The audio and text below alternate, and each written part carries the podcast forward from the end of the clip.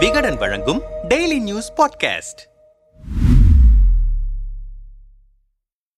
ராணி இரண்டாம் எலிசபெத் மறைவுக்கு உலக தலைவர்கள் இரங்கல் தெரிவித்து வருகிறார்கள். எழுபது ஆண்டுகளுக்கு மேல் ராணியாக இருந்த இரண்டாம் எலிசபெத் குறித்த சுவாரஸ்ய தகவல்களின் தொகுப்பு. ராணி எலிசபெத் ஆயிரத்தி தொள்ளாயிரத்தி இருபத்தி ஆறு ஏப்ரல் இருபத்தி ஓராம் தேதியில் பிறந்தாலும் அவரின் பிறந்த நாள் ஜூன் மாதத்தின் முதல் அல்லது இரண்டாம் சனிக்கிழமைகளில்தான் கொண்டாடப்படுகிறது. குறிப்பிட்ட எந்த ஒரு தேதியும் அறிவிக்கப்படுவதில்லை. ஆக ராணியின் பிறந்த நாள் என்ற எந்த ஒரு குறிப்பிட்ட தேதியும் கேலண்டரில் இல்லை. ஒவ்வொரு ஆண்டும் அந்நாட்டு அரசுதான் ராணியின் பிறந்த நாளை அறிவிக்கும். அதன்படியே கொண்டாட்டங்களும் அமையும். அரச குடும்பத்தை சேர்ந்தவர்கள் மற்றவர்களைப் போல் பள்ளிக்கூடங்கள் செல்வதில்லை. இதனால் குழுவாக மற்ற மாணவ மாணவிகளுடன் கல்வி கற்கும் அனுபவமும் அவருக்கு கிட்டவில்லை. ராணி எலிசபெத்தும் அப்படியே அவருக்கு அவரின் தங்கை மார்கெட்டிற்கும் வீட்டிலேயே கல்வி கற்பிக்கப்பட்டது. ராணி இரண்டாம் எலிசபெத் எப்போதும் எந்த ஒரு உணர்ச்சிகளையும் வெளிக்காட்டாமல் முகத்தை தீவிரமாக வைத்துக் கொள்ளும் நபராக அறியப்பட்டாலும் அவரை நன்கு அறிந்தவர்கள் அவரை அதிக நகைச்சுவை உணர்வு கொண்டவராக அறிவர். அவர் வேடிக்கையாக பேசுவதிலும் மிமிக்ரி செய்யும் திறமையும் கொண்டவர். கேண்டர்பரியின் முன்னாள் பேராயர் அவரை பற்றி குறிப்பிடுகையில் அவர் மிகவும் நகைச்சுவை உணர்வு மிக்கவராக இருப்பவர் என்றும் அவரின் இந்த குணம் பலர் அறிந்ததில்லை என்றும் குறிப்பிட்டுள்ளார். ராணி இரண்டாம் எலிசபெத்துக்கு செல்ல பிராணிகள் என்றால் அலாதி பிரியம். குறிப்பாக கார்கி வகை நாய் இளவரசி டயானா முன்னர் இது குறித்து குறிப்பிடுகையில் செல்ல பிராணிகள் ராணியின் நகரும் சிவப்பு கம்பளங்களை போன்றது. ஏனென்றால் அவை அவர் செல்லும் எல்லா இடங்களுக்கும் கூடவே செல்லும் காரணத்தினால் என்றார். இரண்டாம் எலிசபெத் ராணியாகவே இருந்தாலும் குறைந்தபட்சம் ஆயிரத்தி தொள்ளாயிரத்தி தொண்ணூத்தி இரண்டாம் ஆண்டிலிருந்து வரிகளை செலுத்தி வருகிறார் என்பது தகவல். ஆயிரத்தி தொள்ளாயிரத்தி தொண்ணூத்தி இரண்டில் ராணியின் வார இறுதி இல்லமான வின்ஸ்டர் கோட்டை தீயினால் நாசமாகி போனது. அதனை பழுது பார்ப்பதற்காக மில்லியன் கணக்கான பவுண்டுகள் செலுத்துவதற்கு எதிராக பொதுமக்கள் கடுமையாக போராட்டங்களை முன்னெடுத்தனர். அப்போது அவர் தனது தனிப்பட்ட வருமானத்திற்கு வரி செலுத்த தானாக முன்வந்து ஒப்புக்கொண்டார் என்பது குறிப்பிடத்தக்கது. எலிசபெத் எப்பொழுதும் மக்களுக்காக தனது பங்களிப்பை தர ஏதாவது செய்து கொண்டு கொண்டே இருப்பார். இரண்டாம் உலக போர் சமயங்களில் தனது பெற்றோர்களிடம் போராடி ஓட்டுநர் பயிற்சி பெற்றார். இதன் மூலம் ஆம்புலன்ஸ் மற்றும் லாரி ஓட்டும் பயிற்சிகளையும் பெற்றார். சில மாதங்களில் அவர் ஜூனியர் கமாண்டர் ஆகும் வாய்ப்பையும் பெற்றார். இப்படி அவர் வாழ்நாளில் நடந்த சுவாரஸ்யமான சம்பவங்கள் பல. பிரிட்டன் வரலாற்றில் நீண்ட கால ஆட்சி புரிந்த ராணி எலிசபெத் அமைதியான முறையில் விடை பெற்றார். ஆயிரத்தி தொள்ளாயிரத்தி இருபத்தி ஆறு ஏப்ரல் இருபத்தி ஒன்னில் பிறந்த ராணி எலிசபெத் அலெக்சாண்ட்ரா மேரி வின்ஸ்ட்ரோர்